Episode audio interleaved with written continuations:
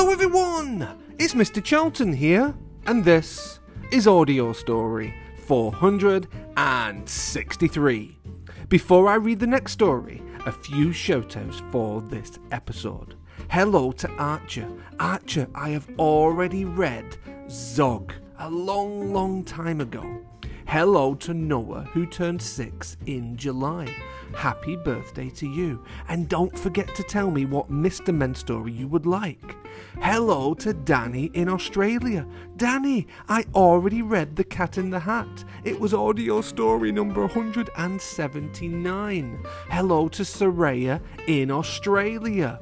Hello to Otto and Alana. Please send your story request again. I couldn't quite hear it. The next story has been chosen by Asia and Jai. Hello, Asia. Hello, Jai. Or it might be Asia and Jai, so I too apologise if I got it wrong. But hello to both of you in New Zealand. The story I'm going to read is called Unicorn and Horse. Are you ready? Okay, let's begin. Unicorn and Horse by David Miles.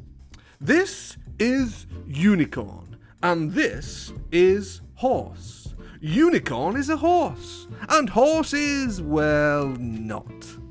Unicorn has a sapphire horn, a silver coat, a rainbow mane, and perfect white teeth. And horse does not. Unicorn eats pink cupcakes for every meal, and horse eats. No, he doesn't eat that, he eats hay. Unicorn makes rainbows, and horses make something with the bottom which I don't want to talk about. Unicorn dances tra la la la la la. Horse sits grumpy, blah blah blah. Unicorn prances, ha ha ha, ha ha ha, and horse looks frumpy, pow wow wow. Unicorn makes everything cheery, really, really cheery, and horse does not. Of course, all the animals love Unicorn. He has a horn for Squirrel to play ring toss with. Birds birds and more birds. They line her nest with his long, beautiful hair. And everyone loves sharing his cupcakes.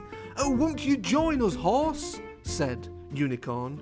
No, I don't like you, said Horse. But what he meant was, Oh, I wish I were you.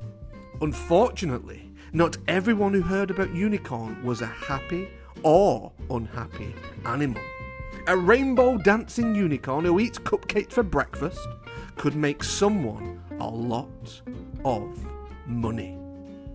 One night, while everyone was asleep, two men crept into Unicorn's paddock.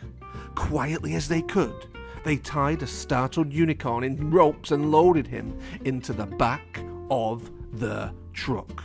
They were off. The other animals awoke when they heard the truck. Hurry, hurry! They're stealing Unicorn! They all shouted. But I can't run fast enough to catch them, said Squirrel. And I can't fly fast enough, cried Bird.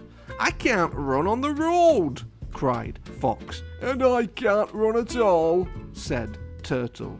Only one animal could. Boys and girls, do you know which animal that is? Do you know what it is? It is horse! He thought and thought. Then he ran and ran and ran and ran and ran. He was so fast. And with six great chomps of horse's large teeth, the horse saved the unicorn from the back of the truck. He cut the rope in half. He was a super duper horse. Thank you, thank you, said Unicorn. You're welcome, said Horse. And for the rest of their lives, they became the very best of friends. This is Horse.